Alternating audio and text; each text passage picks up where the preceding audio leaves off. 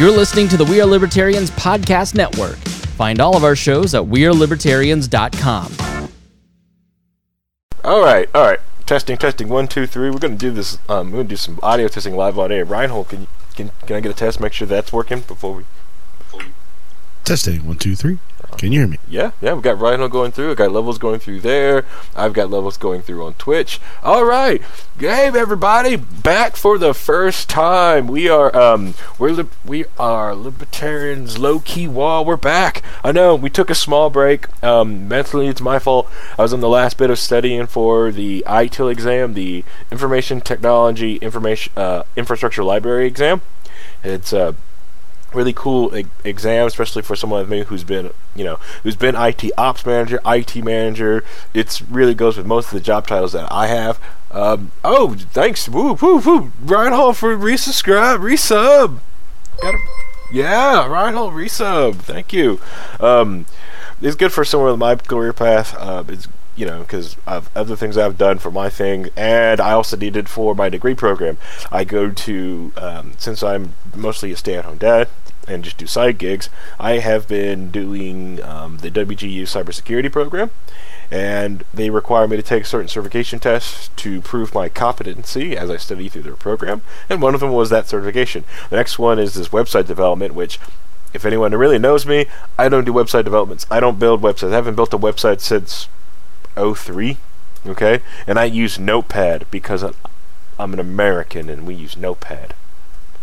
So I don't know how I'm going to build a website now. I, was like, so HTML5 is all new to me. I I know of it and what about it, but I don't know like the interest of the whether to take a test for it. Um, so that's what's going on me. That's been slowing down things for um, Low Key Wall. It's been it's slowing down things for Liberty and Chill, and I apologize. And I appreciate everyone who one is a sticking with me and keeps poking me every day. I don't.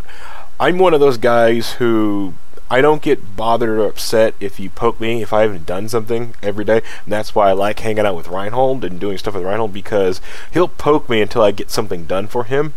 Which, trust me, I will get it done to stop him from poking me. I won't be mad that he's poking me because I'll be more mad at myself that I didn't finish a task that I said I would do. So, you know, if I ever, you know, so going forward, like I said, it's okay. Just poke me until I get a task done for you. It's because I've got Um, th- th- thousand things going on. I'm the greatest hypocrite there is in that aspect, though, because my podcast is still not up. Did, did you pod fade? Oh, you can't. Well, you got to have podcast to pod fade, right? Yeah. it's okay. It's okay. I think it. Uh, was that vapor? Vapor? Um, vapor cast? That's what we call. I have to coin a term. Maybe vapor casting or something like that. Um, yeah, yeah. I think the last time um, Wiki Kender said I used Microsoft Front Page. I think the last time I built a website was Front Page. Also introducing my co-host tonight. We've got Reinhold. Reinhold, do you want to say hi to everybody? I I kind of introduced you a little bit, but Hello, everybody. My name's Reinhold. Um, that's about it. Yep. I don't know what else to say there. Yeah. We also pulled in. Um, we got the. Um, you guys all know him. He's uh, he's uh, running for uh, Congress. He's got primary terms. We've got James Neese here in the chat. Um, he's going to do something, but he'll be right back. Uh, back. oh, sweet. Yeah, yeah. We got Neese back. You know, um, the uh, undisputed uh, dank lord of paladins right now. Going through there, proving everything that's broken, and going through and destroying paladins. Um, He's still not rank one, though, so. It'd probably best to not- to work on. Not as good as Russians who can live 24 hours a day on a game. yeah. Uh, vodka makes the game go better. Russians are just It's necessary for that game, I think. Vodka really helps. Yeah. Oh yeah, yeah. And we even got Reinhold on it, like, because on Friday nights we do like a little gaming session. So um, I got it. I moved the camera, and I'm so used to the camera being here, and I actually moved it so that's um, it's at my main screen. So I should change the way I focus and look. But I'm so used to it over here, so I, I apologize. Um.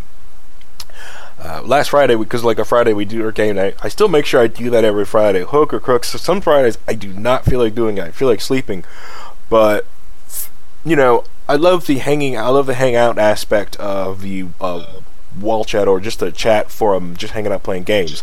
Even if you don't play the game with us, I would appreciate if people would just, you know, like some people have, just hang out in the Twitch chat in the chat and just hang out and talk with us while we game. You know, you can play a completely other different game. Granted, if you know, if we're playing Paladins or some other game that's team, we're gonna shout a lot of team things are going on in the game. But you know, it's here and there. Um, And I felt responsible to uh, try out Paladin since I did get you guys to try out Dirty Bombs. Yeah. Yeah. Which, you know, it's a completely different shift the games are. Um, and, uh, and, uh, you know, now you can see how we were like, took, took us a while to really start getting Dirty Bomb because that's what we were used to doing Paladins and going over there. It's like a different system because, as you saw, the hitboxes aren't the same. Nope. Yeah. Yeah. In order Can't wall jump. It's like, yep.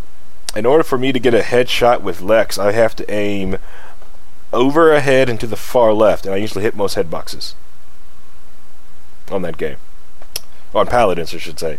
Dirty Bomb, I can actually aim for actually the hit, the hit part, and I get headshots. It's- they released a they released a new Merc today too, by the way, called Hunter, which is a uh, another sniper, but it uses uh, crossbows. Good old bows, good old, good old crossbows. I'm sure, like a lot of people, have listened to the uh, the. Has the Tuesday show launched yet on the podcast? Is that has it has it released yet? I didn't. I don't know if it's released officially yet. Okay, okay. I was going to talk about some stuff, you know, because cross. That's one thing I didn't bring up about the whole bow and arrow aspect about guns last night on Tuesday's show. But you know, you can use bow and arrows to hunt, da da da da, and there are like other weapons and stuff like that. That I'll tell you what, like the, the game with the worst hitboxes I've ever played was a game called Mercenaries, where like you couldn't get headshots because the head just wasn't. They didn't fill it out, I guess, on like the, the second game. But the whole game uh, was just based around like a North Korean conflict. So if you couldn't get the headshots, you could always opt for like the mini nuke.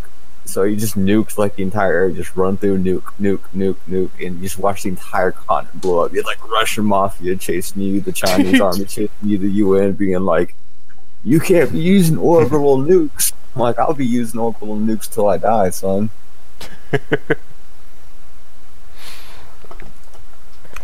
Yeah. So yeah, if you guys like PC gaming, um, go ahead and like join us with like while we go on PC game on Fridays. I appreciate it. You know, like you guys coming and hang with it. Let's see, we've got a uh, Farkaz Nugan, so like howdy all listen, um, but can't type much. Work at working out, but that's fine. You know, hanging out in the chat, just hanging out with us, just hanging out. That's the main key of uh, low key walls. It's more of a hangout and just more of a chill, more atmosphere, and um, and just bringing up different things that are going off. Like, all right, so one thing I like uh, I am going to bring about is like this whole idea of the aspect of. Um, they were talking about like bows and arrows and stuff like that, and knives and swords and stuff like that for like the gun control argument. I was watching people talk about this, and it always freaked me like and it makes me one. It makes me realize that a lot of people understand and see combat only for what they've seen in movies, which it's understandable. That's how most people get and receive like any type of combat that they- they actually see is through um, just television and movies. So, like I said, that idea that hey, if a guy has a smaller um, uh, round capacity magazine, hey, you should be, you can be able to stop this person while they're reloading. And I don't know what crappy John Woo movie, uh, Matrix movie they were watching when they thought that was a possibility, but that's how you get shot in the face. Uh, you don't rush somebody with a gun that has ammo unless it's your last ditch effort, and you know e- either you're going to get shot in the back or shot in the front. It's the only reason you would do that, or you really think you've got the drop on this guy, or you're, he's really fiddling, or ja- his gun's all jammed up. You know, uh, Well, the other thing is people don't realize how quick people can reload a gun. mm-hmm. It's less than a second. So what are you going to do? In that half a second, you're to be able to jump in and stop him while he's reloading. It takes you click a button that drops the old one out. You pop the new one in. You're done. Yeah. The other thing is it's it's also a big stick. You know, like say they have the bayonet mount. You just got sh- stabbed with a bayonet, right? Or you know, it's it's where you you got your sidearm of a handgun sitting on your chest on a flak jacket. You could just pull out a different gun and get shot with that gun. Um, let's see. Then there's people talking about bow and arrows. Like, well, if you don't have an AR-15, you can hunt with bow and arrow, just up with a bow and arrow. And I'm like, okay, one, I'd rather be shot with a gun than have someone hit me with a bow and arrow because that arrow's got to come. That's coming out one or two ways, either back the direction it came in, it came from, or out the backside, and both options suck. Although they have to make crossbows illegal, or, Right. You know, crossbows. Yeah.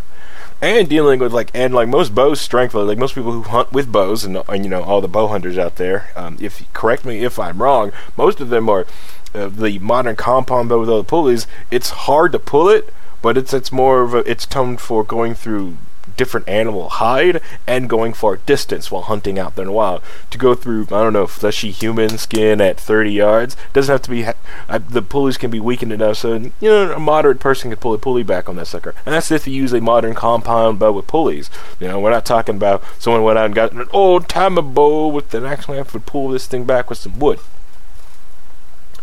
Um but you know that's you know here no there on that. I've, yeah that's the only thing I, I Well, I mean, how many how many stories do we hear about somebody with a knife killing a bunch of people? I mean, that happens. knife tactics even if you even if you get away with that, then you've got well, now we could got explosives we got to worry about. We've got we're going to make all things that could possibly be made into an explosive and not to be illegal. I mean, when you start getting into this idea that you're going to make everybody safe, hmm you have to have a huge police state to do that. Right. There's no way to police all this stuff and make everybody because how many you know in in the UK people getting run over with trucks and cars. hmm You know, I mean this isn't this isn't something where people aren't going to shift. They want to kill somebody, they're going to kill them. They're going to find a way to do it. They're going to find a way to do it efficiently because they're not stupid. Yeah, yeah. And the other thing is like yeah, in the UK they have tons of different knife attacks. They people uh, say they do not go around on the street unless they have their knife on them. A lot of the young kids make sure they have knives on them, um, just for protection from. Uh, but you know, in the UK, um, they still have gun deaths. They people get stabbed with knife, and the idea like, well, not you know, don't worry about knives. You can't kill that many people with a knife. You know, bull crap. You can kill a lot of people with. If you have a knife and someone doesn't have a knife, you're going to get messed up. Just how it is. Um, look at Kender. Doesn't matter. It's a virtue signaling campaign to keep the base base roused up. Yeah, that is true because if the Democratic base doesn't stay riled up, and they also got and um, the whole um, rules for radicals, they had to keep changing the message up to keep the base riled up. Because if they don't, and it goes, the message goes stale. Most a lot of people stay at home i- um, this November, and you know you go, they don't get the votes. So yeah, we'll kick Kender. It's probably mostly that, considering like how they're Well, treating that's everyone that's why we didn't hear a lot of it after the Las Vegas shooting. We're hearing a lot more now because it is 2018 Mhm. and there is this election coming up, and they're wanting to get some real damage done on these guys. They want to kill the NRA, and thinking that that's going to cut the funding for all the people who are Republicans, and it's it's a really sad way to go about it. But I mean, just imagine if there was a campaign by the Republicans to get rid of the ACLU. Right. I mean, the NRA. There's the funny thing about the NRA is it, it still wants the NRA wants gun regulations. Like if you ask any NRA like spokesman or anybody that works for the organization, right? Like Mhm. how do you feel about legalizing fully automatic weapons? Basically repealing the 1934 Gun Act. Mhm. Um, they'll say like, well, I don't think we should. You know, I don't think we should. We shouldn't have like Tommy guns anymore. We shouldn't have like those types of guns. So like people like like the NRA is just about like full blown legalization of all guns. Not really. The NRA does a lot of like they write the legislation for gun control half the time. Oh, you, know, we'll, we'll let this pass, but we'll ban this. We'll let this pass, we'll ban this. It's not like you know certain gun groups are like, yeah, I should have like a fucking 150 drum round AK fully automatic 40 millimeter grenade launcher attachment. You know, where it's just like for what duck hunting. You know, it's like.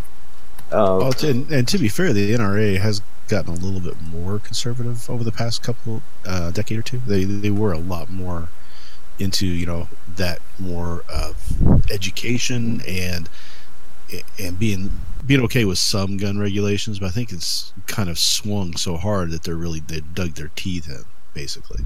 So they're becoming a little bit more just resistant to anything anymore. Well, a lot of people are kind of abandoning the NRA and going to the Gun Owners of America anyway.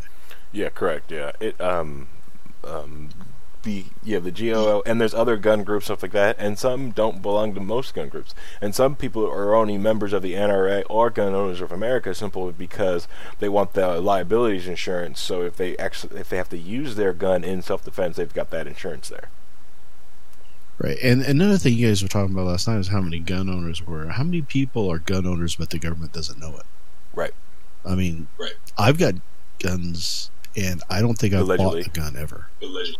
Right. So it's not, you know, they're passed down through families, so there's no knowledge that anybody ever has that I would have a gun. Mhm. So I don't know how they know that that number's accurate or not. Yeah. Correct. Yeah. Yeah. That's the other thing with it is, uh, you know, since there is no database, unless there is a database, and so rounding up guns would require them to go around to each house, go inside, and search each person's house. That's, that's the funny thing when they're talking about rounding up guns. I'm like, do you know why J- Japan never um, invaded the coastal United States? It wasn't because they couldn't get here. It wasn't because they, you know, it was because they were. They knew that they did. They were going to have every American with a gun shooting them. Yeah, shooting back at them. You know, Yeah. th- does the does the government think it's going to go any better when they start rounding up guns? Right. He's, It's going to be bloody. Yeah, and uh, it, it, it, it will be a very unfortunate event. I have no idea how it's going to turn out, but it will be very unfortunate because the last time gun confiscation happened inside in the United States, it did get bloody. Because it, well, it wasn't in the United States; it was the colonies at the time. Sorry. It just depends how the Kinda U.S. sparked a revolution, didn't it? Yes, yes, it did. That's what. That's what. That's why. Like um, the whole like the the uh, uh, what's that stupid guy? Um, got arrested. Let's see, who was this guy's name? Oh man, I'm good like failing at American history right now. Uh, my whole like one light. One if by sea, two, you know, two if by sea, one of by land. Where the British were coming in, the British are coming. They were coming in to collect guns because they Yeah. they were And and he wasn't even. He didn't even do anything that night. That's the funniest part. Paul Revere, you're thinking of. yeah, Paul, there And I go. just I saw a great thank you. story on that where he was actually um, he didn't get very far on his ride, but two other people were the ones that actually succeeded in their rides, Yep. and they were the ones that were real heroes. But he had the poem written about him, so he got the uh, the acclaim for it. It was actually I think one of his relatives, his uh, descendants, that commissioned that poem and made it famous. Mm. Typical middle manager, man. Yep. Smart move. Uh, so, uh, collecting guns would be stupid. Um, if only because, like, not just you have to go door to door, you have to register all those. But even if you get like to the point where people are like, "Well, you're collecting my guns, I'm going to shoot back," uh, it's just going to be a lot of collateral damage. Like, it's going to be, you know, if you start shooting back at the government, the government shoots back at you. How far is the government going to push? Like, if you're in a small town, your whole small town's like, "Well, we're going to shoot you back. We're going to come through." Mhm. When- when's where's the limit before the government's like fuck it we'll just drop vx gas on the town you know it's like okay you're fucked How well did how well did alcohol um, confiscation and drug confiscation work? Well, that's the thing. Like, um, they only went after people who either didn't pay off the people going after collections, or they had to wait for someone to snitch on somebody.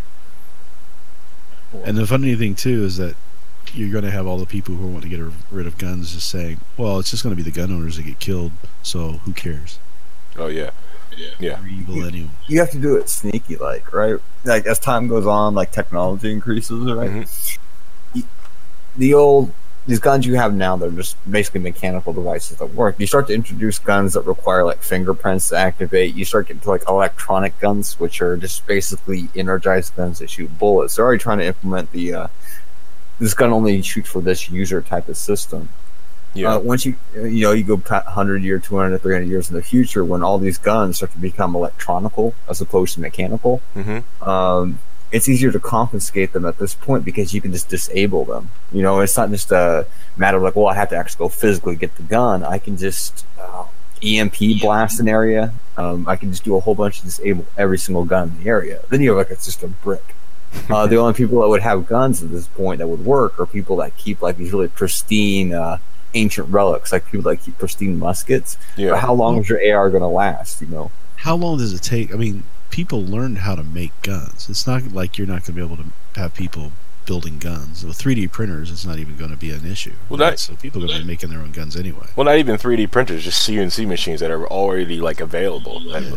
You know, and there's already so many places that uh, there's so many like uh, South Africa, like not South Africa, but um, African towns that showed people that they will make guns out of anything. As soon as they make a bullet, they you know they figure out how to make guns and get and they get people get guns. You know, you know. They, do, they blow their hands off a lot too. You know, Oh, yeah. it's Oh yeah. it's there'll, there'll be people that make them, but like the bulk of like the population at that point probably won't do that. You know, so it's just like you get your little electronic guns, they don't work anymore because the government disables them. Then you just get rid of guns at that point. It's like, well, you know, we just lock them down so only these people can have them and they have technology access to it. They can print it. So that, that's that's what the government probably is going to try to do. Do they think that's going to work out well? I mean, seriously, I know that they keep saying, "Oh, Australia, oh, UK," but the the rise in violent crime in those areas after getting rid of guns because nobody can defend themselves.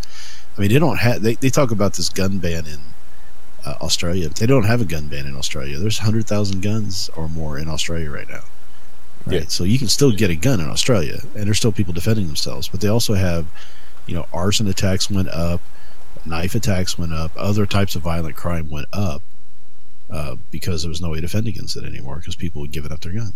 Could, could we get a, a demographic to showcase where the violent crime goes up, inclusive to people that immigrated from Southeast Asia, Muslims? Oh, how dare you? How dare you? No, it's, it's funny. It- It's really funny. It's um, it's always correlated like that. Like it's when you get a huge host of population, you get a lot, bunch of immigrants that come through here.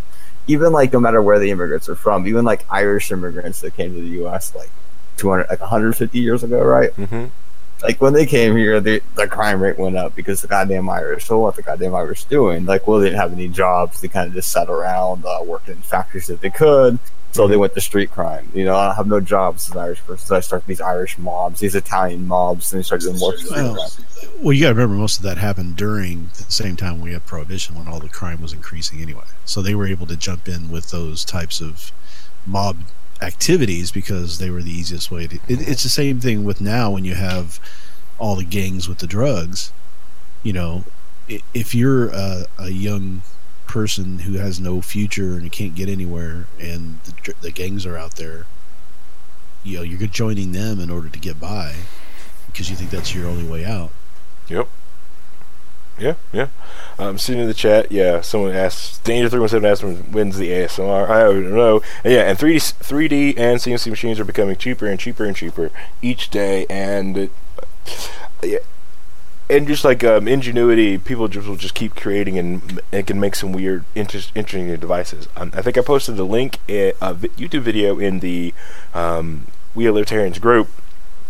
It's from the first episode of Burn Notice, where uh, the guy goes like, "I like guns because guns make people dumb. I'd rather take duct tape in a hardware store any day because you know makes you creative and you do some very dangerous things in a hardware store with duct tape."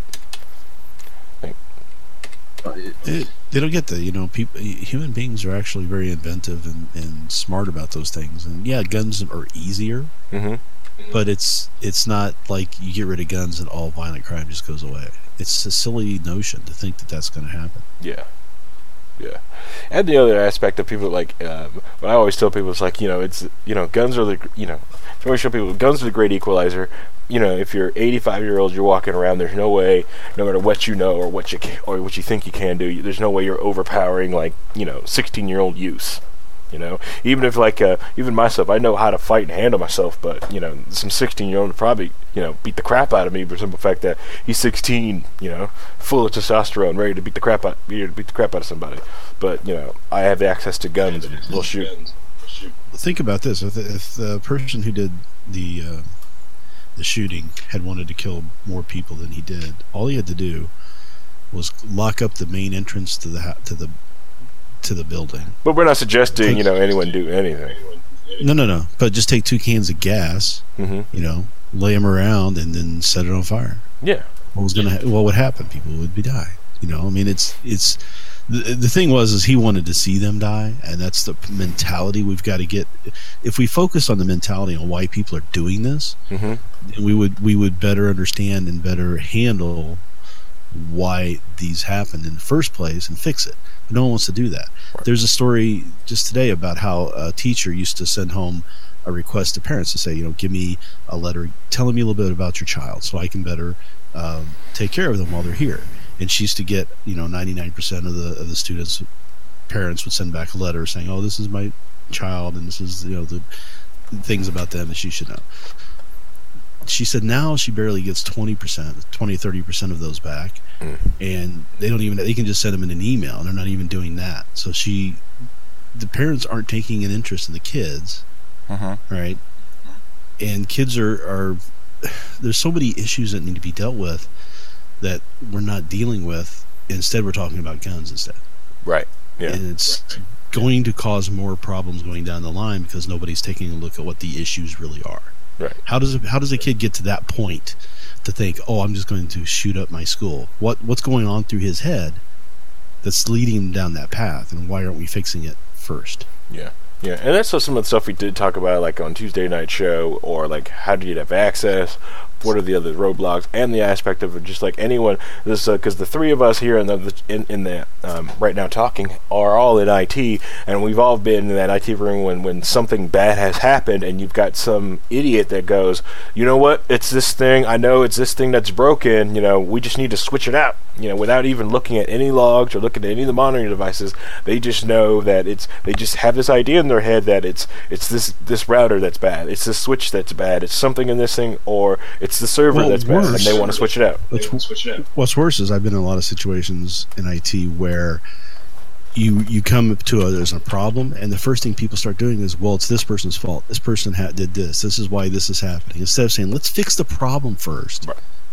and then let's go see what caused it, or let's let's go find out who you know the person was responsible and make a bet, make it so that we eliminate this from happening again. Right. So it's Mhm. not nobody's wanting to just fix and look at the problem and fix it. They want to try and start throwing blame. They want to start because they think they know it. And it's like you don't know what was going on in this kid's head. You don't know what was going on in this kid's life. You don't know why he decided to do this. And until you know that, you're not going to fix the problem. Right. Yeah. Yep. Because he could have got uh, 20, I can think of 20 different ways that a kid who's intent on doing what he did Mhm. would be able to accomplish what he did without access to an, uh, an AR-15. Correct. Yeah. It's not that hard. Yeah, yeah, yeah. And just like I was, uh, and I said last night, like you know, like they always talk about like we need to arm teachers, you know, do students for stuff. You're just like, hey, you know what? When I looked at this whole incident, you know what would have stopped this guy? What would have stopped most of these like mass shooters? Blocking physical access. It's Well, not just that. Block- Somebody talking to the kid and saying, "Hey, you're you're okay. well, I'm, you're I- you're, you're I- not a horrible person." You know that sort of thing. yeah, I get that on that point, Yeah, but I'm talking about more on the but security. tactically, yeah, but tactically, why was he even allowed on that school if he wasn't if he had graduated already? Didn't Yeah. Elliot Rodger shoot some people or kill some people because girls wouldn't fuck him? yes. Like something ridiculous like that. yeah. I bet you most of most of the boys that, that are doing that. I bet you if you find it, it's because a girlfriend broke up with him in a horrible way, and it caused them to set them off, and the whole school laughed at him, and he was being bullied or he was being treated badly. Almost guarantee you, every one of those is that, and they had no one to turn to. They didn't have a strong home life. Because trust me, I when I was bullied when I was a kid, very hard, and if I didn't have a strong family support system, I could easily see something like that going on in my head where I just think that the whole world's against me. My life's over. I'm just going to do go out in a blaze of glory, as it were. Well, if, if the problem was like you know at least in Elliot Rodgers' case, probably this kid too, because like the, the kid that shot up in Florida, he, he's not he's kind of goofy looking, you know. It's just, it Yeah. is what it is. Yeah. Um, they always use, they always write manifestos. Like most of them write manifestos. It's always like this is blah blah blah. This is how I feel. This is how I feel like that. And it, it always com- comes down to it's always like an angry young man. Angry at what? Angry at I'm not getting girls. Angry I don't got no friends. Angry that I'm a 19, 20 year old loser. I have nothing going on. I'm not in college. I'm not working. You know, there's a lot of anger. And this kid in Florida, if I remember reading right, right after this happened, one of the one, he had a bad breakup right before you know he left the school or whatever. He was he had some girl break up with him, and I'm sure it had, it had a lot to do with it, just because of how it went. Most likely, it probably wasn't a very uh, happy experience. Well, Let's put it that way, because it isn't like that in high school. You know, it's not like oh, we're just not we're not seeing eye to eye. We're just gonna I'm just gonna break up with you. It's usually a very humiliating experience. Well, Dylan Roof shot up that that church. Uh, the fucking church. All right, when he when he shot up the church in Charleston, it there was like a whole list of things that precluded to it. Um, Dylan Roger uh, or whatever his name, Dylan. I forget his last name. Uh, Yeah, you don't need to say the shooters' names. Yeah, yeah. He had a girlfriend. Girlfriend fucked a black dude, something like that. hmm So after that event, that event that you know Tyrone just threw that dick, you know, just Yeah. just threw that dick harder than he ever could. hmm Uh, he he he felt inadequate. He felt cucked. Yeah. You know, just, oh, Yeah. Emasculated. Yeah. So what did he do? He immediately went on the internet, typed up some angry stuff on the internet, joined some national socialist movements, went to some white supremacy websites, boiled down to a point I'm going to shoot up the black church. So his inability to get over the fact that hey, you know, it's not your not the black dude's fault, not your fault. Your girlfriend was probably just a whore, man. to be honest with you, Right, Instead yeah. of looking at, at that, Well, it's yeah. Well, they're the kids in high school. They're not very mature sexually. They're still experiencing themselves, figuring out about themselves, and you know. And also, we're not saying that these women have a responsibility to not, you know, to be stuck in relationship with guys. You know, we're not saying that at all. Uh, hope not. I hope you guys aren't saying that. I'm guessing. No, no, no. It, But, it's uh, not that. but- it's it's just that. Okay, here's the here's my. But you're just. I know We you're just saying talking it's a si- situation. Yeah. But yeah, it, and emasculated teenage boys are not the most stable people in the world. I'll give you that. But Sure, yeah. so the, we were talking about homeschooling a bunch of years ago, and somebody was like, "Well, I want my kid to learn to to the socialization skills." And it's like, well, who do you want the kids to learn socialization skills from? From a bunch of other kids who don't have socialization schools are all figuring it out, Right. or from your parents, your parents' friends, and people around that all know how to you know to deal with each other in a, in a social manner. Right. So maybe maybe this whole learning your socialization skills in a school setting is not the best idea I will say the libertarian kids who are like 14 years old I understand Robert's Rule of Order, they kind of suck sometimes.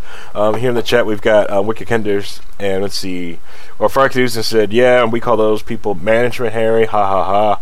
Um, so Wiki Kender goes, Those manifestos are what should have been expressed to a mental health professional. Let's face it, I think. Think it's all guys here. There's not a lot of mental health support out there for men. To boot, we as men have a culture of shaming when it comes to getting that kind of support. Yes, there's a lot of culture of shaming, stuff like that, when it comes to men and mental health. And there's There's a lot of things. Hmm? There's just a lot of things that should be done that nobody's taking a look at. So that's my main is main problem about this. Everybody's focusing so much on the guns. They're not focusing on what society's doing to cause these boys to think that this is a rational response. No, it's the, the problem with the society, man. Is like I can go to tw- like Tinder, right, and I can just swipe right, boom, swipe right, boom, swipe right, until I find someone that wants to bang me. You know, that's you have this society where things are instant gratification. That things just happen like this. That Mhm. people are, are so stuck in their own agency as a person that they're so individualistic that they're so narcissistic in such a degree that Yeah. when something bad happens, something that's out of their control, something that they can't figure out why it happened, why it's not about me, uh, Mhm. people break. And so when they break and they go on rampages like that, I'm up to school because I, you know, my girlfriend did this, and it, it's it's a double it's a double edged sword. Like libertarians, we like to say, like you know, individuals. We, we, we believe in individuality, but there's a good side of individuality that being like a complete individual allows you the freedom to do what you want and you're not bothering anybody else and you're living your life to the fullest but there's also a really darker side of individuality that goes fringes on like extreme egoism extreme narcissism um, all these negative things that kind of get accompanied with it Well, I think individuality, you still have to respect other individuals. You just have to have empathy for other individuals. That doesn't preclude one or the other. But the problem is, is that we're expecting schools to be the teachers of socialization. And there's no way they can do that. First of all, they're not equipped to do that. They're not trying to do that. And it's the worst place in the world to try and learn socialization from people your own age who also are trying to learn socialization because that's going to create nothing but cliques, um, peer pressure, bullying, all that stuff is going to go on. So why aren't we teaching kids? Why aren't we giving kids tools to handle socialization as they're growing up? Because apparently the, the, ter- the parents aren't doing it a good enough job. They've abandoned their responsibility for doing that. So you know when do when does society step in and say we need to give our children the tools they need to function in the society in the society and handle these things when they come up?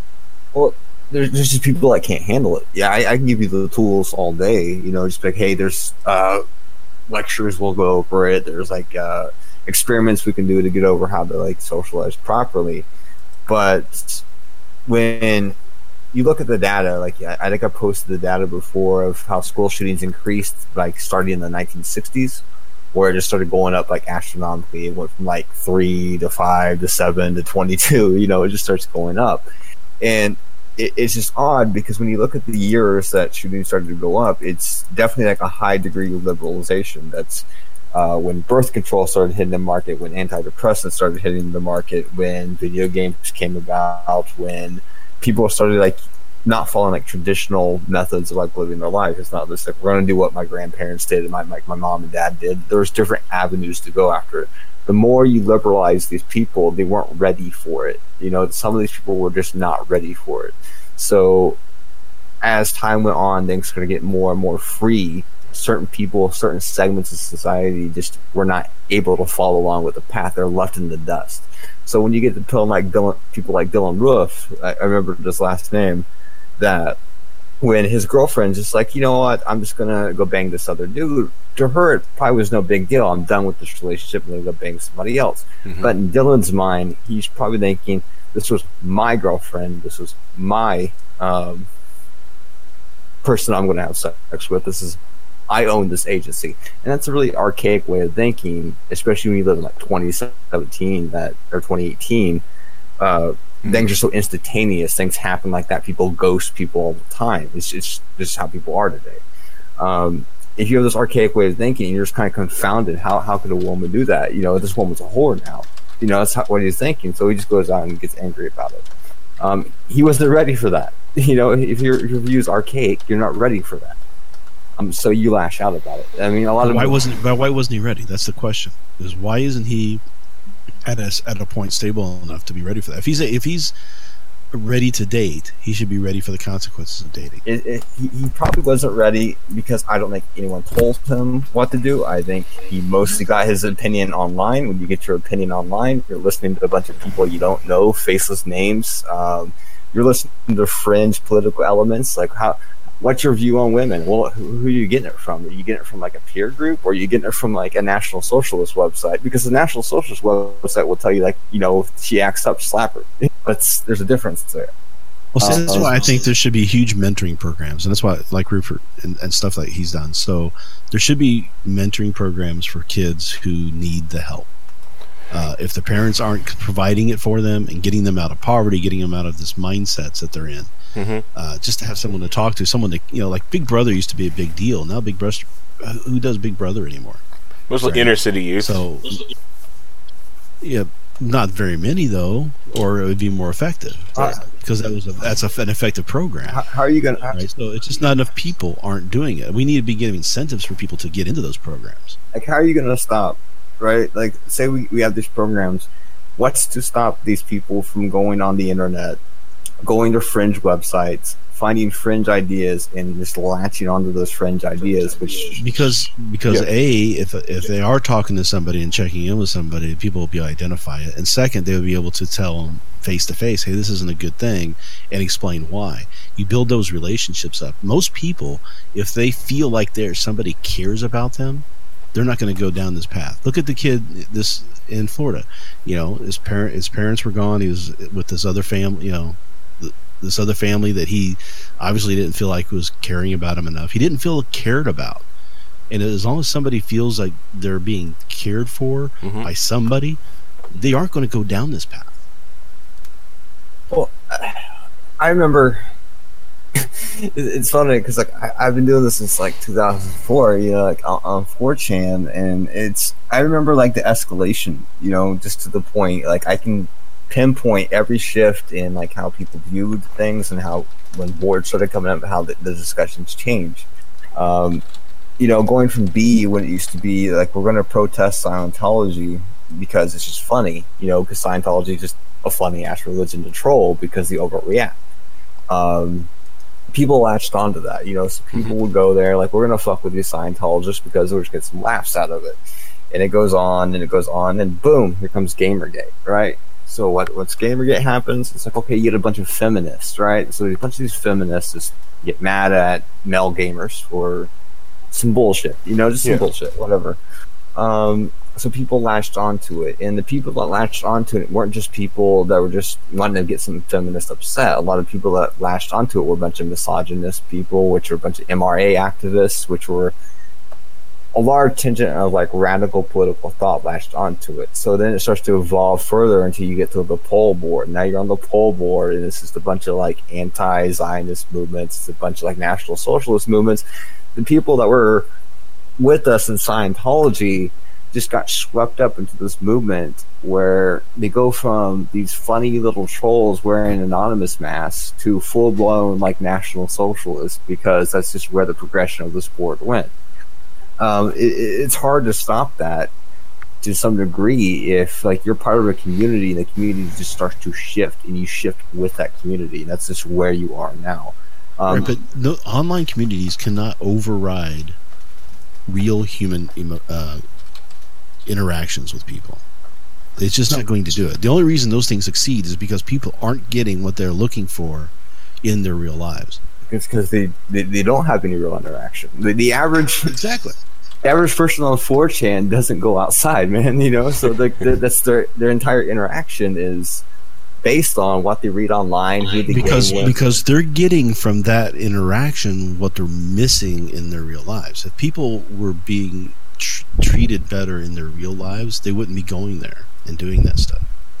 They wouldn't. They wouldn't be getting caught up in those communities. I mean, that's just the way it has always been. People get caught up in these types of fringe communities because they feel like that's the people who care about them, right? Well, if you, it's usually from people from like dad's not there, or it's from people that mom and dad are both working and never see them. So like they're at home all day and there's nothing to do at home all day besides just log on the internet and just read information, tons of information, get inundated with it, and just say like, okay, this is funny, I'm going to go with it, and they get swept up into it. You know, it's like, what's the cause? Is is is it uh, having to have two parents working all the time? Is that is that the beginning of the problem? That because you know when you're since you're three years old, four years old, mom's working nine to five, dad's working five to nine. You don't see your parents. You know, you're at school all day, and when you come home, there's no parent there. The parent that's been working all day is probably taking a nap because they're tired. Um, right. Yeah. Which you know, all these are things that are layers of stuff that happen, but like it doesn't like that still doesn't explain some of the these other um, all these mass shootings and stuff like that. The other thing with it is that even though those things could lead to contribute and maybe a culmination of different things like that, when it comes down to the end of the day, these mass shooters and stuff like that, they're still rare occurrences, and we still don't really have a direct pattern on why these things happen. Well, do you think it's like a philosophical question? do you think society now is better or worse off than it was 50 60 years ago in terms of like values and how people view each other and how people treat each other not just in real life but online as well um, as time goes on you know does do, people especially with access to technology and their ability to access information worldwide no matter where it is at like the type of a mouse uh, or click of a mouse uh, has it degraded our ability to empathize with other humans? Does technology degrade our empathy to some degree? Yeah. Um, let's see. Here in the chat, we got Wiki Kinder talk about yeah. There's been a lot of decline, Rotary clubs and Lions clubs and stuff like that, like that out there. So yeah, there's been like a 30 year decline in clubs like that, and the same thing with Boy Scout membership too. Um, that's another reason. That's a, what's a ploy, and why the real reason why the Boy Scouts allowed girls in there is because membership was low. Um, uh, let's see, Danger three one seven says love is a messed up emotion. Sure is. And what Kendra goes back in is, is, I mean, as a libertarian, I think the federal government doesn't have a role in a lot of things, but we need to be prepared as the individual to pick up the slack, to step up to the plate of we can solve our own problems locally. Well, yeah, just like Rupert, this way, like he's more libertarian than a lot of them who want to give him hell for his views, but you know, he steps up to the plate and puts his, you know, he puts his money where his mouth is and tries to help out youth. Um, uh, Fark he said he turned out a, he was latchkey kid and he turned out okay. That's still remaining to be seen.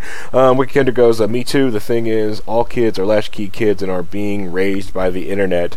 Uh, yeah. Um, see, uh, that's another thing is uh, some kids, you know, like sometimes I think that some people are better off. Um, uh, some some aspects of, of society are better off, some are. Um, a lot of the times, I see a lot of young kids just letting off steam, especially young boys. A lot of them are treated like crap at school.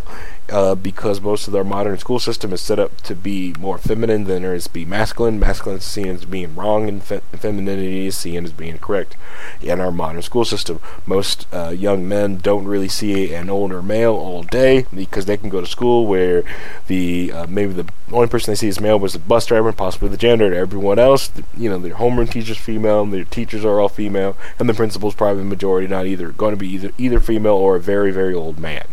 Um, so yeah, um, that's what I see about that. So. Uh, I, to me, like all these things are like there's layers to things that why some men have issues. Uh, I don't still don't think like a lot of these lead to mass shooting because there's just not enough data pre- present to give us that aspect. But a lot of these things that you guys are bringing up, I think it's a lot of things that hinder a lot of young men between their 20s and their 30s that they are are just broken and need to be repaired, and they're not you know, society just for some reason is some are being fixed their own are finding ways to be fixed, or some people are going out there another way to go fix them, or they're noticing that their selves were broken and they are fixing themselves. Uh, my myself, um, I had a lot of these issues too, and I got fixed just for the simple fact that um, the school system had a um, the my college school system was allow me to um, use my scholarship, my extra scholarship money that I had to use it to pay for therapy through the school system, which is awesome. It was amazing. I went to the psych building um, twice a week, and I got to talk to uh, psych counselor, uh, not basically for free, but from the fact that I had more scholarship money than I do uh, than I could shake a tree at. So. Well, I mean, random acts of violence, especially like mass violence, they're not even new. Like, you can just go back and read the Odyssey. Like the end of the Odyssey, Odysseus comes home and like his wife's there, and there's all these suitors. These suitors didn't even do anything; they're just there. Mm-hmm. You know, they're just there. And he comes in with a bow and his sheepskin to camouflage himself. and just shoots them all dead all of them 20 30 40 50 dead. Um, you know looking at school shootings they go back to the 1800s here in the us like we were shooting up schools in the 1800s with like you know weak little pistols or whatever they were at the time. Um, there's always been instances of mass violence and people have always done that. And i just think that there's some people that just don't fit in with society. There are always going to be people that don't fit in with society. Hmm. uh, i don't think i don't think banning guns. I don't like mental health issues, uh, solving it with like therapy was going to help some of these people. There's just some people just don't fit, you know, and they don't fit and they just lash out and they lash out. Things get hurt, they harm themselves, they harm others, and that just goes back thousands of years. Um, I was thinking, I had a conversation with someone in the Discord about that. I'm not to say the user's name, but they were talking about, you know, like, is this more of a product because, like, during the 90s and stuff like that, there was a lot of peacetime in in, the, in the United States. There wasn't really you know no wars really to get riled up to go people go and kill and you know and the aspect of the military you know they're not taking all some of these kids and stuff like that or we're not allowing kids to go sign up when they're 16 or so they just go in the military to burn off off this steam i don't know um, I still think it's I think it's related to the war on drugs. We started locking up a bunch of nonviolent offenders, mm-hmm. and their kids were left without fathers. Yeah, yeah, yeah which does a lot of damage into the black neighborhood, which also has some of the lowest of legal gun ownership, but has most of the gun deaths. Yep, and and it's just and the reason why it focused more on the on the black neighborhoods is because that was where if you wanted to make your numbers when you were being told that you needed to crack down on drug use, you'd go to the inner city where there was a lot more people that you could get in a small area than if you tried to go out to the suburbs and trying to find it. Yep. So guess what happened? Yep. And, and, then it started. Then it started creating statistics. This is oh look, the black community's got this bug drug problem. We're going to focus our efforts on there. It was just like a self fulfilling prophecy. Mm-hmm. Um, and now we've taken a whole society, a whole group of uh, fathers out of the streets mm-hmm. and put them in jail for for no reason other than the fact that they were doing some sort of drugs. And to be society and, didn't like. Yeah, and to be racially and to be racial fair, um, they also did that to the Irish as well. That's another reason why Northern Ireland is regulated differently from um, England. That's one thing like a lot of people like don't miss the aspect of Northern Ireland after doing all the different IRA conference and stuff like that is that they're regulated by their own set of laws in Northern Ireland. Northern Ireland has guns. they have people walking around with concealed weapons permits and guns in Northern Ireland for protection. Yeah, it's probably safer than the UK. Oh, yeah. which is funniest thing is that that the UK is now is now where the bombing's at. You know, used to be in Ireland. Like, oh man, you go to Ireland, you get bombed. Now it's you know enough to go to London. Shh, gonna bombed I or ho- I ho- I hope you're not going out without your hijab on here in fucking Sweden. It's like, oh shit. Mm-hmm. You know, it's, Sweden's just uh, Europe's. I don't get Europe's issue. Like it's it's tried so hard to be progressive, like really progressive, and Mm-hmm. it just bites them in the ass like every time. And, like you just don't learn from it. And I think it's just like one of these things where. Okay, we did some bad shit here, here, here, here in history, so they feel bad about it. You know, Mhm. so it's like, well, we'll just we'll just do the stuff. It's like, well, we'll, we'll let all the immigrants in. It's like, okay, immigration's fine. I don't care, um, but you can't have like we're just gonna take every motherfucker that arrives on our fucking border and and just kind of just let them scatter throughout your city.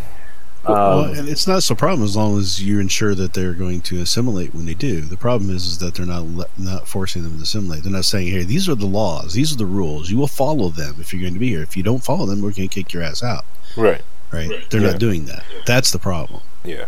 Yeah. That's so it. you get these Yeah. enclaves. They're enclaves. Like you can go to Sweden and you can go to an enclave as like a white man or a black man or a Chinese man, whatever, and you just walk in there and it goes from like Stockholm to Afghanistan really fucking quick. And it's just like you're, you're Or near East Side Indianapolis or South Side Chicago. I mean, that, that happens everywhere.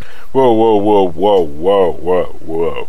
East do not compare East Side of Chic- uh, Indianapolis to Hey, some of those places. I, grew, in- hey, I spent a I spent a lot of time near East Side, and I lived in Chicago as well. I will not compare them as being equal, but I will compare them as being similar. I'd rather Well, here's walk around Fo- Foduce and Post at, at 2 a.m. than I would ever walk like, like some of the terrible parts of I was- France or Sweden. I was living on I was living on college or just off of college when the when the riots were here. Do you remember the riots? No. Like two days of riots that we had. When- What year was that? Oh, this was uh, this had to be 96, 97 maybe. No. No, I do not. So so what happened was was uh, a guy got shot by the police. The community got up in arms and started rioting. They destroyed the CVS that was there. They destroyed a bunch of buildings there at College and and uh, 38th Street. Okay. And they basically had locked down three or four blocks. At least it was more than that. Probably it was all locked down while these people were rioting. And I was trying to get home from work one night. And I was like, I couldn't even get to my house. I had to go around the back way and get around because helicopters were out and the riots were going on. And they lasted two days hmm but and then then the community got mad because CVS said, "Well, we're pulling our store out." They're like, "Well, you you, you should be in here in our community and helping us." It's like you just you destroyed our store. Why would I do, why would we stay there? You Right, know, yeah, that's yeah, yeah. You just burnt my stuff down. Well, no, it's the thing that's different from the east side of Indianapolis compared to like the enclaves in Europe is the the enclave in like East Indianapolis. That's that's circumstances from redlining, that's circumstances from poverty that they just go there. Mhm. Um, when the houses are thirty thousand dollars and you can afford to live in a house on Post Road Mhm. because years of not having any sort of like wealth building, that's where you go. It's not like you can just move to Carmel, you know. So when when you look at like Sweden or like the UK or France, that have these- these enclaves that they're on full sort of like you know council benefits and they're just council flats. They migrate there and they just lock and shut everybody else out. So I can walk into the east side and I'm like, yeah, I'm not black, I'm not like Latino, which is the bulk of who lives on the east side but I'm not going to get assaulted. I'm not going to get harassed. It's just I'm just here. The, the gas station. You, you sure about that? Because it will happen. There, Uh, there are places in Indy where if you go and you go into the wrong neighborhood, I don't get harassed. trouble. Well, no,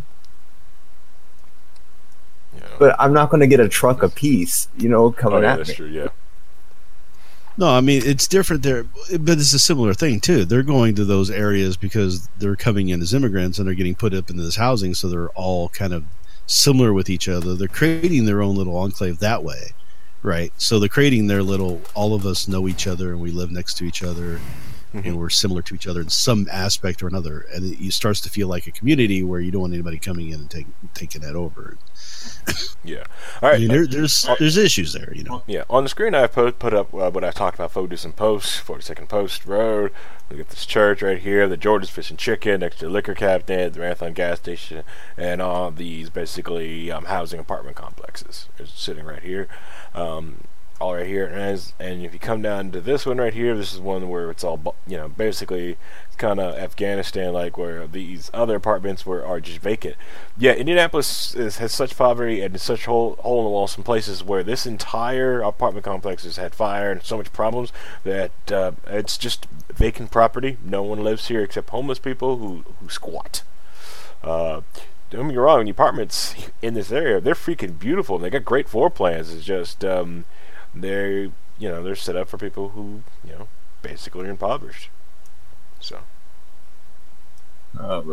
And I used to live on uh, like 12th Street in Arsenal area. I mean, that's that's not exactly the best place in the world to to live. Let me tell you. yeah, as we here we talk about, when I was zoomed out, showed Indianapolis. Uh, as you see, 425 goes around in a circle. That's why I call. That's why it's called the you know donut. You got your donut count, anything all the donuts. Loop.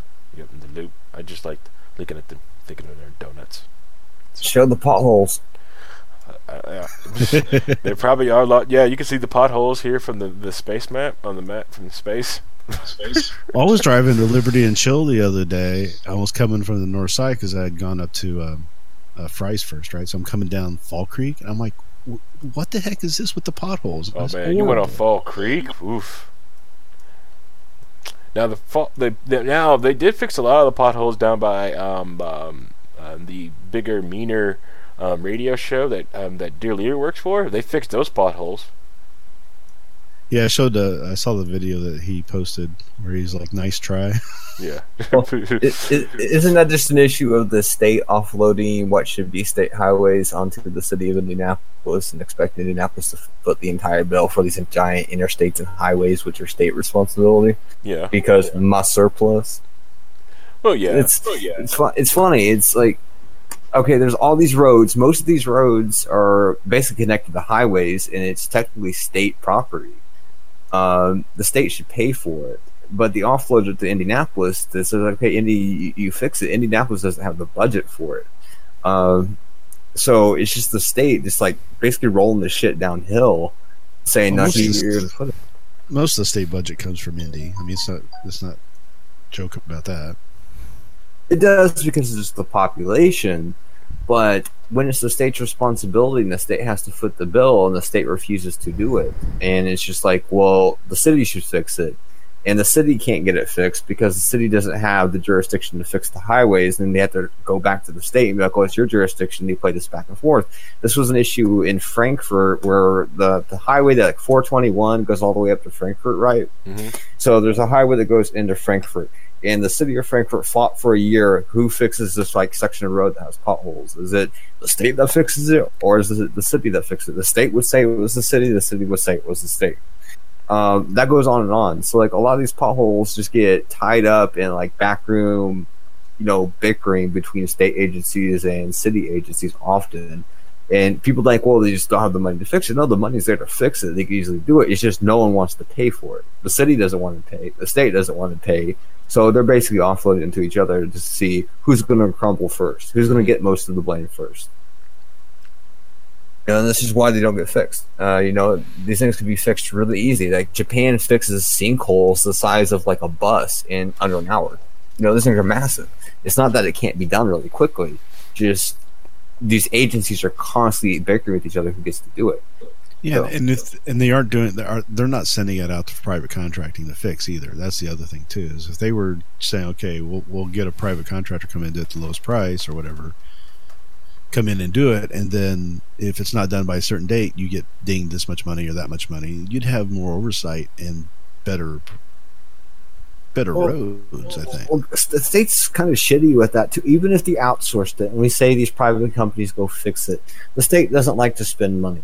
Like it hates it unless it's for their pet projects. Correct. Um, they don't consider these roads their pet projects. So what they do is they get really inferior materials. Like they fill these holes up all the time with like really low grade asphalt that Mhm. just collapses by next year. Yeah, that's the other problem too. Is they're not they're not making these roads withstand the things they need to be withstanding. Yeah, so- so, so- it's not. I know it's easier like in Florida and Georgia where those where those don't get all the freezes and everything else. But why aren't we coming up with something that's better for roads, knowing it's in the climate that's going to get these you know, Okay. freezing situations that cause potholes and fix those. Well, that's the well, that's the thing. Like in certain areas of, of the the country, like people do, like out in New Hampshire, they get frosties all the time, and but they understand that they've got to constantly keep patching and keep over cracks, because anytime a crack happens in the road, they just seal it. They just quickly seal it. They seal a whole road up, and they do it quickly and efficiently.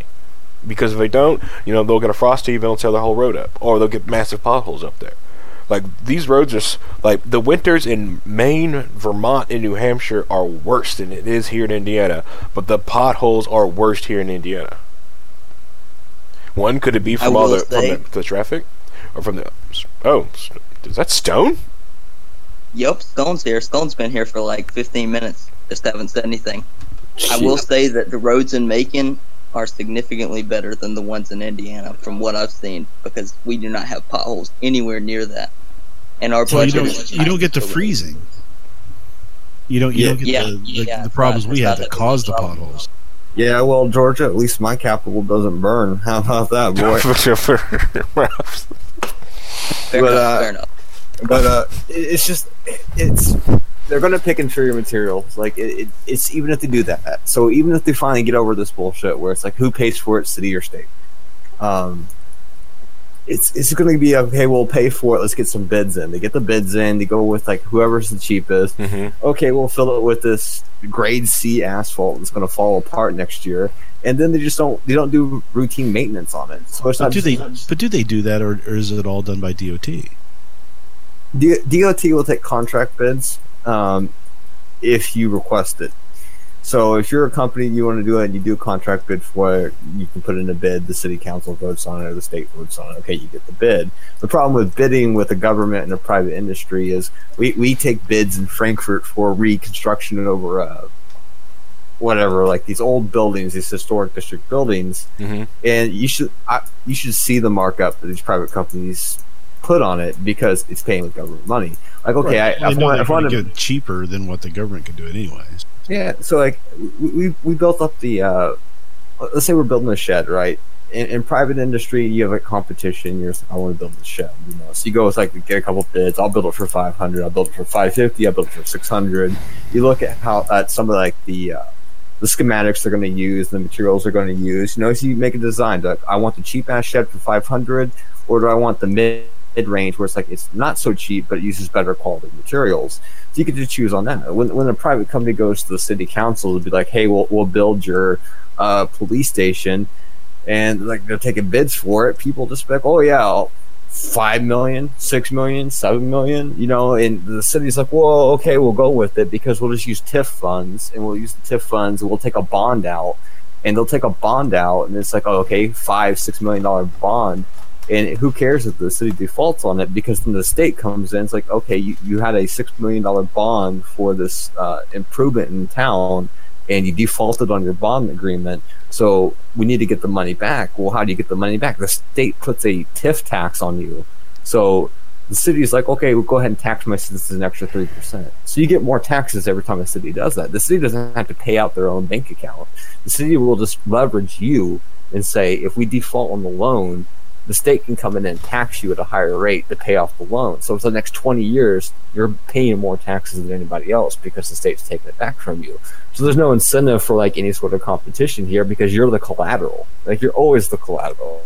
You know, it's just that's why I don't want the private companies to even touch the roads because you're just going to be used as collateral. They're going to do like a multi-billion dollar project to fix all the roads in Indiana.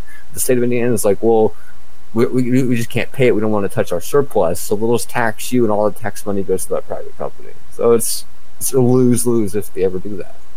Well, they're supposed to be taxing on the gas, so the gas is supposed to pay for the roads, right? That's what the gas tax is for. Really? Yeah. taxes. yeah. For, I, I, I never I never heard of a tax for it. Like they, they say it, you know what I mean? The government always like it's, it's a tax for this. Know, This is like when they got the the stadium tax. You know, it's a tax for uh, the- the football stadium. I'm pretty sure they've collected well over the cost of the football stadium in those taxes, but that goddamn tax is still there every time I go get food. The extra two cents, three cents, whatever's on there, is still there. Well, we need we need to be holding the government accountable for that stuff too. That's the problem. Is nobody holds them accountable, right? So I mean, I mean, let's say let's say it's for the roads. Okay, we'll say it's for the roads, and they might take ten percent for roads, like repaint some like you know letters on the highway, you know, Mhm. redo the little Indiana logos and stuff like that. There, technically, it went to the roads. Where's the other ninety percent getting floated to other people's projects? They'll s- tack it. They'll tack it onto a rider on a bill to pay for something else. Cricket So Stadium. who's like a- monitoring that stuff, and who who's who's keeping them honest on that stuff? And then nobody is apparently. So that's the problem. Nobody's keeping them honest and holding their feet to the fire and saying, "Look, you've got this much money coming in. that's going to this account that should be separate from the general account, right?" And that's the problem is they put everything into a general account and then pull out of it for whatever they want, and then the stuff that's supposed to be collected for doesn't get taken care of. It's like all the all the tax money that was supposed to go to the lottery is supposed to go to the schools and that didn't happen. It got put in the general fund, and they got put out for other projects and pay surplus and all that sort of stuff too. So, so we as citizens aren't holding government accountable for the things they're telling us they're supposed to be doing because we're all too invested in this stupid left-right dichotomy that nobody wants to pay attention to the what's really going on in their local community. I mean, even if you, you cared enough to get to double check it, right? It, it's like even if you're like the one or two citizens, like I'm going to watchdog you, I'm going to bring up this issue. Uh, Clinton County has an eight percent voter turnout. Out of that eight percent, ninety-eight point nine percent were Republicans, and out of that ninety-eight point nine percent of those Republicans, ninety-two percent voted straight ticket. Hmm. And so it's it doesn't matter because the, the, if you're if you're a Republican in Clinton County, and the only thing you have to really worry about is the primary, and you're you're you're always going to win the primary. It's very rare that someone loses a primary battle. So even if I would say like you know my representative is as an asshole, he wastes all my money. He just does whatever he wants. I hate this dude, and you can get hundreds of people to agree with you. You're like you know fuck this representative. He, he doesn't do anything. You get all these people agree. It doesn't matter because most of these people that agree with you don't vote. So a bunch of boomers that are like 80 years old or whatever are going to go out there and hit straight ticket. and The guy wins automatically because you're not voting. Like only people are voting are the people that are at the. And this is a shitty way to get votes too. Is the only people that voted in Clinton County were senior citizens above the age of 65 that lived at a retirement home. So even if you try to get them to change their votes, what the politicians do is they take absentee ballots to the nursing home, talk with the old people for five minutes, give them absentee ballots, and they straight ticket it. So the vote's are already cast long before election day because of the absentee ballots. Because the only people that vote are these old people living in nursing homes in Clinton County. Mm. That's everywhere in Indiana. And it's not just Clinton County. Everywhere in Indiana, the majority of voters are these retirees or these people living in nursing homes that do absentee ballots. So as long as you hit these people up, you're always going to win because the voter turnout's so fucking bad. So even if I hate the hate the politician and everybody agrees to hate the politician, it's usually the young people that hate it, but the young people don't vote. So it, it's a moot point. You know, you can't get them engaged. Like, I need you to vote in the primary. I don't need you to vote in the general election. The general election is you're just going to do like a two choice thing, you know, or vote third party. I need you to go to a primary election and primary the dude out. You primary the dude out, he, you won the election no matter who was in there.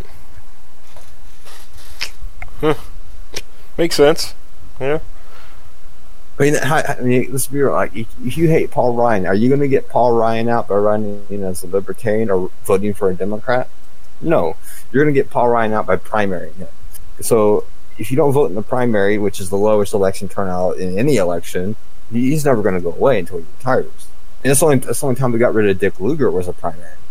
Well, I wonder what's going to happen in California now that uh, um, Feinstein got rejected by the party. I mean, I think she's still going to win the primary, but I, I don't think she will. And I, don't think she'll win the primary? no, it's I know there's a fight going on in the Democratic Party between the old and new, and I, I get that's going on, but I don't. I just don't see her losing the primary. I really don't. California shoots themselves in the foot. The Democratic primary is she was always banking on the same old Democrats voting, the same old Democrats voting. When they increased their voter laws basically include everybody, which includes younger college students. Like, okay, anybody can vote. If those people even show up as one, two, three percent, she'll lose that primary. It's all it takes is for people that are not old people to vote. She loses that primary. And California's really been pushing that lately, where we're going to get more people out to vote that are just not retirees. If that happens, she's done. Oh, as long as there's some radical element that's like, okay, we're the local San Francisco Antifa, fuck Dianne Feinstein, you know, she's out. Mm-hmm. That's all it takes. It literally just one or two percent of the population that's not the average voter base is all it takes to win those elections. And people don't realize how like small those margins are. It's one to two percent voting difference in the primary is enough to knock a establishment candidate off the ballot that's been there for twenty years. Just one or two percent. That's, that's it. Well, we got we've got that in Indiana right now, where we've got a primary going on on the Republican side that housed uh, Donnelly. I don't think Donnelly's going to make it. I mean, I think he's going to be gone. The question is, is the Republican they're going to choose going to be good enough to beat him? Um, it's like our district, CD four. Uh, that goes from above Lafayette down to think Green Greencastle. Uh, it's Fountain County, Clinton County, Boone County, all those fun counties. That's that's like an R thirty two district. Um, you're not winning this district unless you're a Republican. Um, it's everybody runs it here for this. It's Rokita's old seat.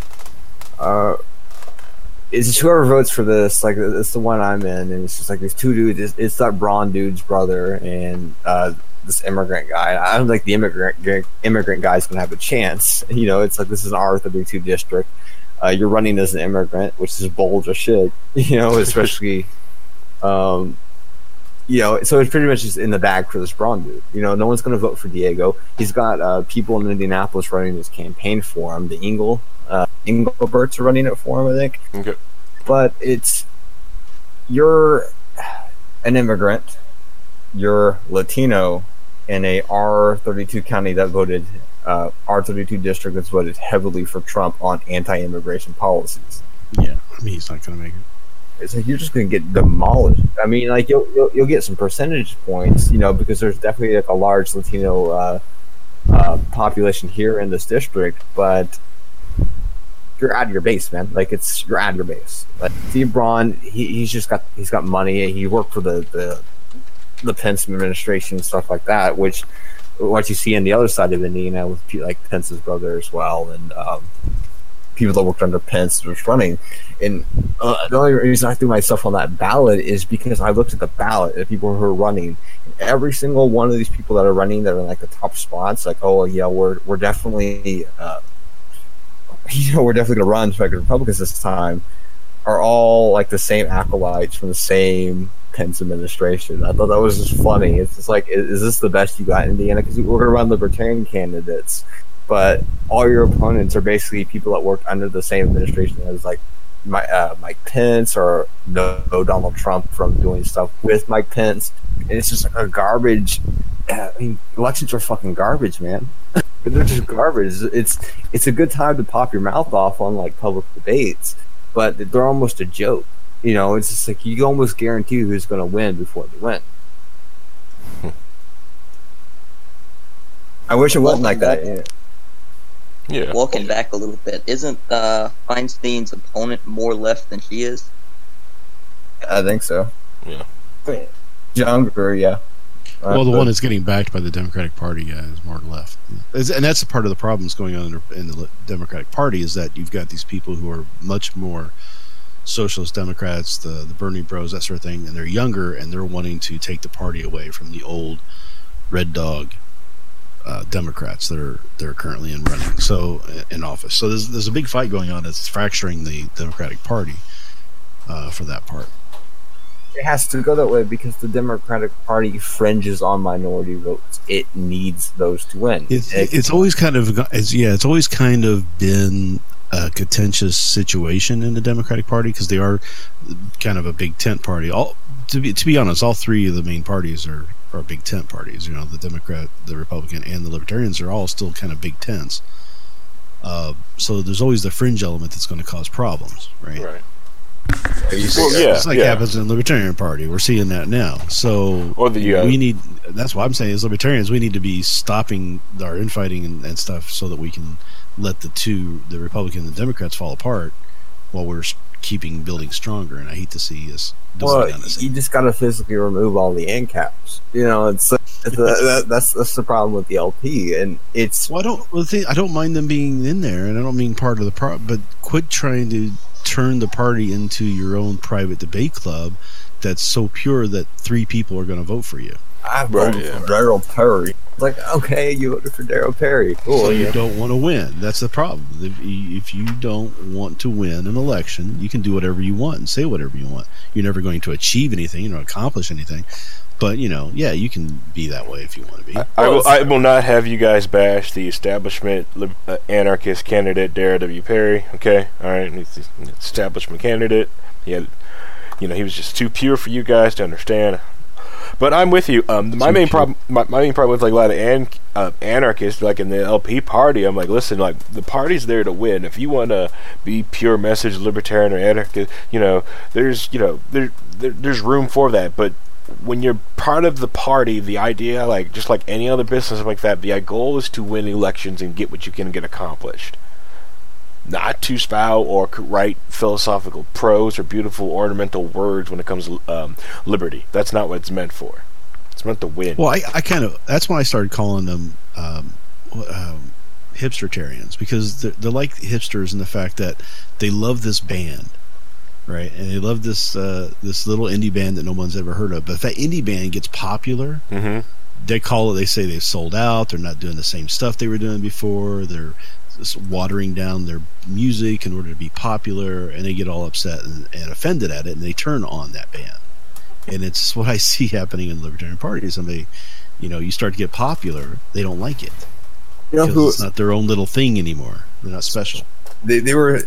They got so mad like when uh, Augustus Invictus ran, and he had this whole identitarian little faction in the Libertarian Party, which is which was just great, right?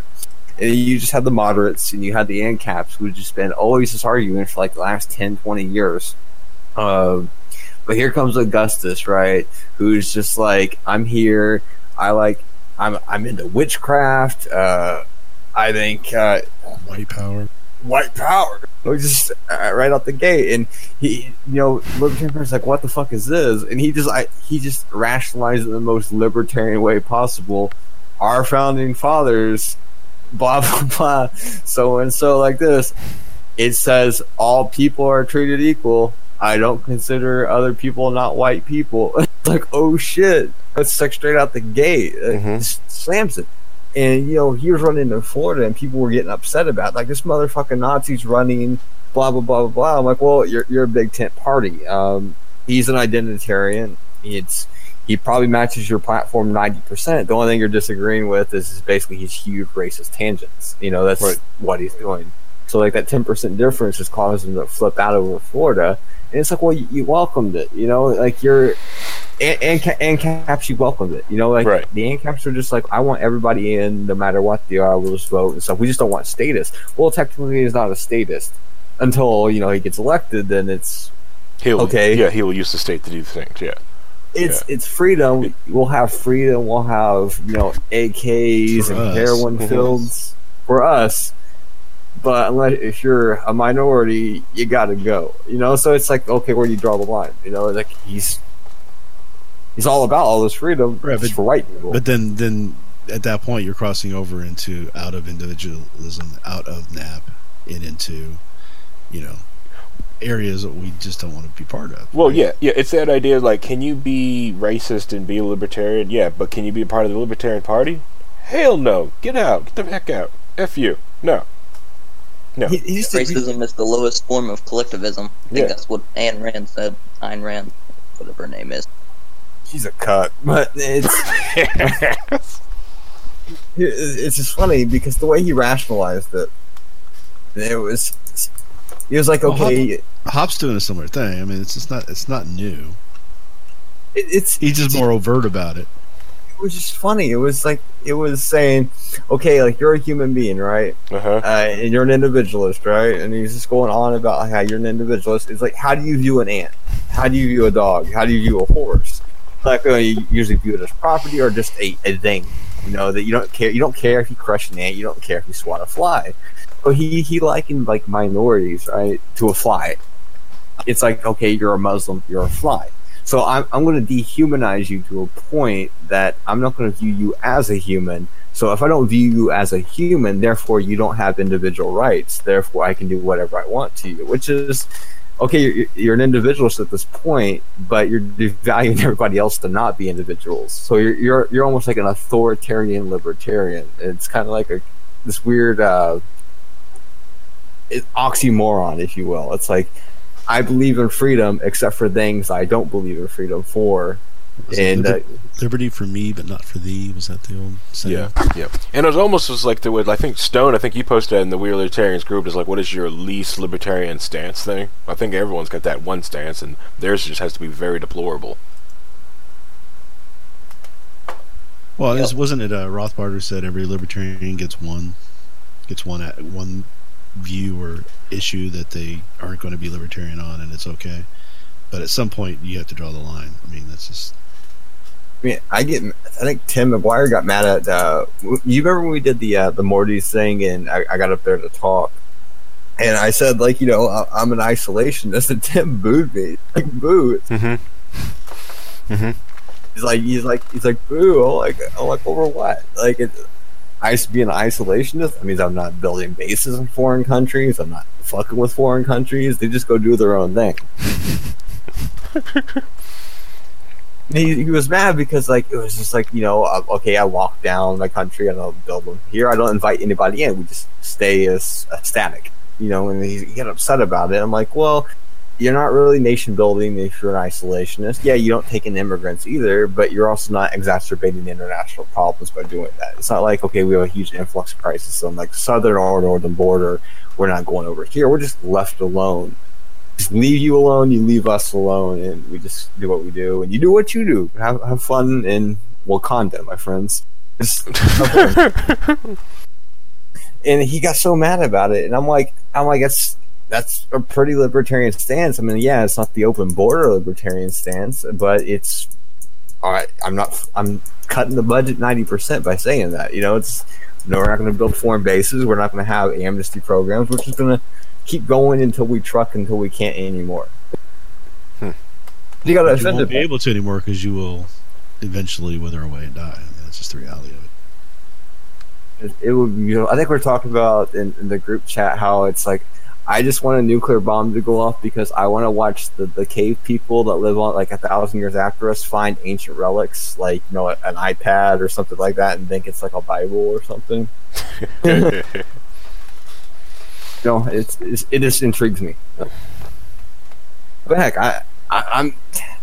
It was like the like the colonial discussion. You know, it's like if I can live a thousand years, so we can get like international space station level living, where we can just float through space. Mhm. And it, the, the only reason I shit you not, the only reason I want to do that with the cloning things, transfer my brain here or there, is because I want to live Cowboy Bebop like it's fucking real life. I want to be Spike and I want to shoot goddamn bounties across the nation.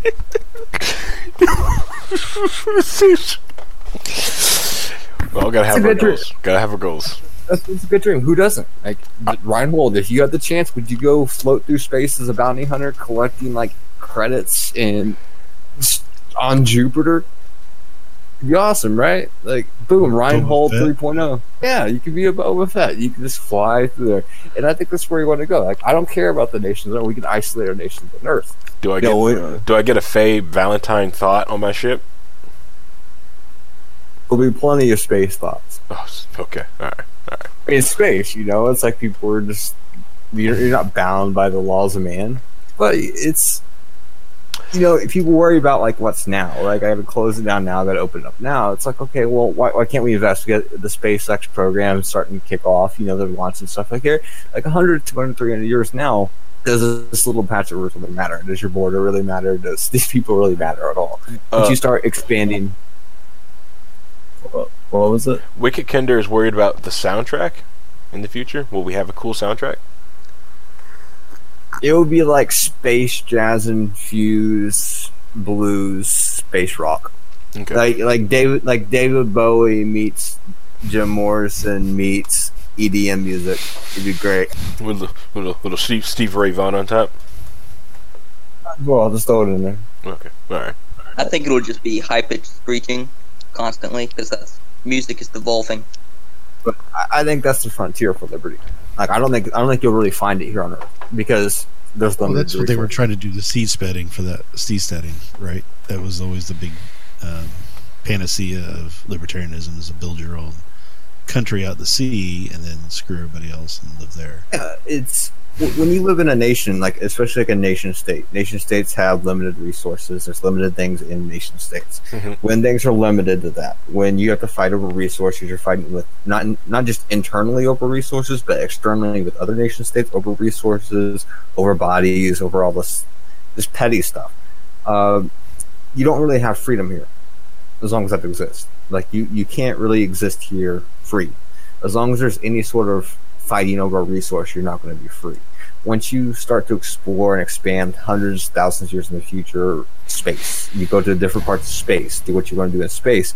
There's no real need to rely on finite resources. You can just grow your own food. You can find your own patch of dirt and just do what you want. You can homestead the universe. It's yours. You can do what you want. There's no law here. You are the law.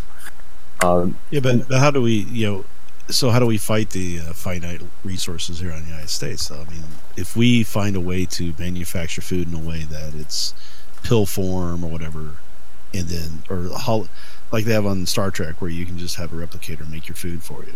I mean, it, You have unlimited power from some method or another, and then then where do you get to? You don't have those finite resources anymore.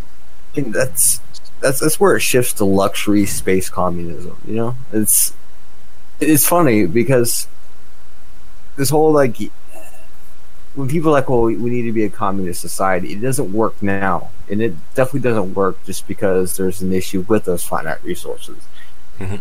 Eh, When it's a, a system where it's infinite, where you don't have to work, you can replicate your food, you can replicate your entertainment, you can just replicate anything. Uh, you can do your own things there's really no need for any capitalism anymore. You don't have to earn money to buy stuff to do things. Like if you can just replicate it, everybody has a replicator. You can just do what you want to do, and it's I wouldn't even call it communism. It's it's more like a co- like a community at this point, where it's just like you have your little commune. You just replicate what you want to do with people you like to hang out with. You just kind of do what you need. to. There's no need to work. There's no need to earn money anymore. Um, you get to that point of leisure. You know, you don't really need this anymore. Yeah, um, yeah, yeah, that's uh. All right, um, we're getting close to that wall that I like to hit of low key wall, but we only do an hour and a half episode. I'm not gonna do a two, not do two. I'm not gonna do four like we did on our first episode. I'm gonna try to keep this thing to an hour and a half. So we'll try to. Uh, what? Because you know, I could go four hours. you know, Oh, uh, uh, uh, I know. Oh, I know. Oh, I know. And I didn't get We to can talk. get to all Every- the articles I wanted to talk about, but it's okay. luxury gay space communism is excellent and L- l- oh yeah, yeah, you could do that, or like do the like the pirate ship thing, or the stuff they like Ernest Hancock, uh, like the the pirate party. They're just gonna, you know, open source building a ship and moving and getting the heck out of here. I'm, you know, that that's always sounds like a good idea. Um, I'm just read the last chat comment, and then we'll go to uh, you, niece, since you you know newest person to Loki Wallet. You go first to wrap things up. But hey, yeah, just read a book with Mars colonists. They were called Muskies as Elon Musk, the alt right Muskies, d- didn't fare well when the aliens invaded. Oh, wow, okay. All right, so yeah, uh, niece, um, you know, final thoughts on this episode, or just anything you just want to let out. You know, if you want, if you you have a Twitch channel or anything you want to promote, this is your chance to do it. You know, um, go. no I, I, think we, we went over like a lot of stuff we went over like uh you know why why people do school shootings issues with potholes why uh individuals bad when it's in excess and ended up with like you know how to get past nation states and where like true liberty actually is and it just kind of all ties ties back at least until like you you know when you think about it we're we're at a point in, in time where things are accelerating hyper quick. Things are really accelerating. You know, like 50 years ago, everything you see now didn't exist. Mhm. Uh, maybe the table, you know, there's tables been around forever, chairs have been around forever, but even automotives like today are different than they were, and Oh, things yeah. are just accelerating to like that point, that singularity point, and, at least in terms of technology, where we just can't adapt quick enough. Like you know, Hmm. when I look at people that are so disconjoined with reality that they kind of just live on the internet, they learn on the internet, they do things on the internet. There's, and they have issues with socialization with that. Hmm. Uh, are are are our brains capable of processing information at the level that is being doled out without getting wrapped up and swept up in the issues? And are we able to like you know compete with each other without having this around us? You know this technology bubble that's constantly growing and growing and growing as we accelerate to that singularity.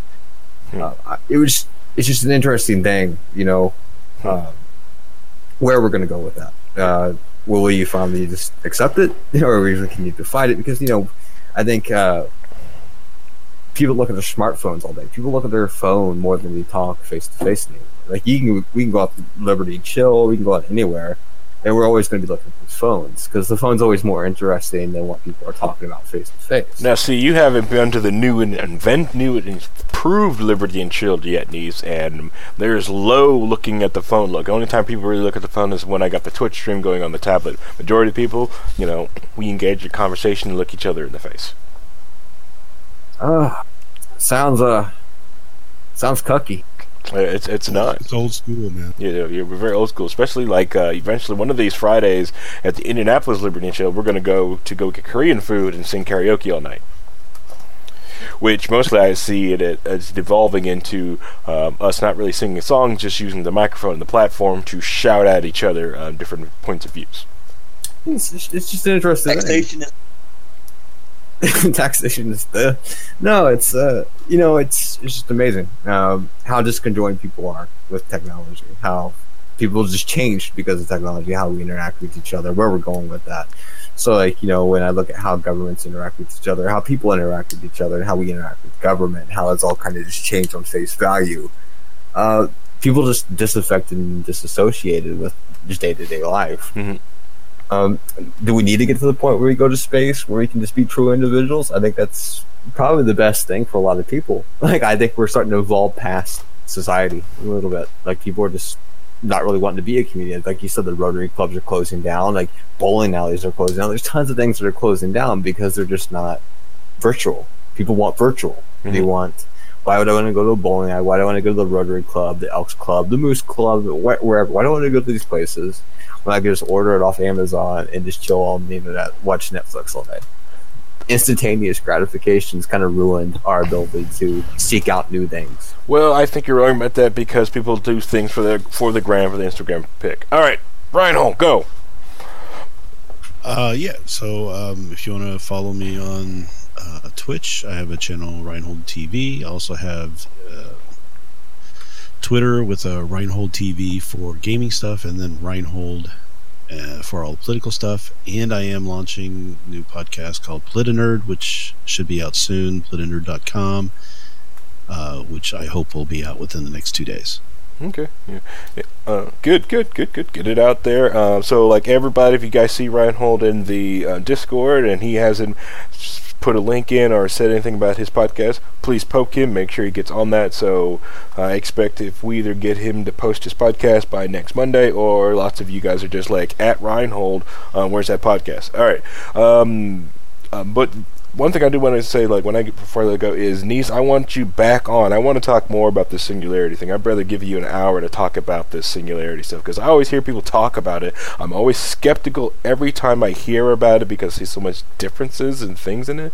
So I really would like to you really delve into it and pick your brain on it on air. And I'm sure a lot of people who've either heard the singularity things offhandedly, but you know you know, I would really like to get you like to hold down and get you on the record and really talk about some of the singularity stuff.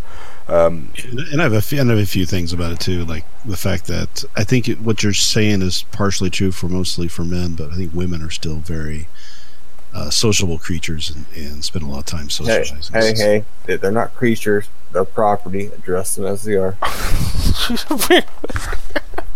Anyways, thank you for listening to Low Key Wall. Uh, we'll be back next week on same bat channel at eight o'clock. Um, we'll also do be doing the our IRL stream on Fridays at Liberty and Chill um, at Triton of this Friday. Uh, should, Christy should be there this Friday, and then we'll doing Wall Gaming on that Friday night. Um, I uh, and then also that that time Dear later will be at the YAL conference in Washington D.C. Hopefully he'll bring us back some edibles, sneak them on the plane. You know, if, or just you know, hopefully we'll get a nice. You know, he's in D.C. Hopefully he just goes out there, have some fun, go see some monuments, pay his respects to like some of the war memorials. Who knows? Um, so once again, I want to thank everyone who tuned into Loki Wall, who are listening to this on the podcast, who decided to give this a download. You could have been downloading, listening to anything in the world, but you have picked this up, and I want to say you thank you. Thank you for all the people that came over to twitch.tv slash uh, we are libertarians and viewed it live. You know, um, that's uh, the main thrill about this. Um, I love to have people to really start experiencing this thing live and just come here hang out and just talk and just bring different things up. We went on one topic that I didn't even think we were going to go into and went in a different direction than I even planned tonight, and that's perfect. This is what this is things for. Uh, some nights here on Low Key Wall, we'll go in different directions because a chat posted something. This is what I want Low Key Wall to be. This is what I like to keep going. So please, if you hear this, listen to this, you're interested, or you just want to jump into the voice chat like Stone did and just hang out and just put out random comments like Stone did, hey, that's fine too. Notice I didn't kick Stone out. I stayed there, just kept making comments, and I love that. You know, I love Stone for that stuff. Um, also, um, I'll give a shout out to Blade. You're missed in the group. You're supposed to be the heart of the group. You're supposed to be here in the group to make sure that we're not traveling too far away from sin, and you haven't been distant from the Discord. Stop being distant. Come back to the Discord. We miss you. All right. Uh, thanks for tuning in, Low Key Wall. Everyone, have a nice week. See you guys next week. Bye bye bye bye bye.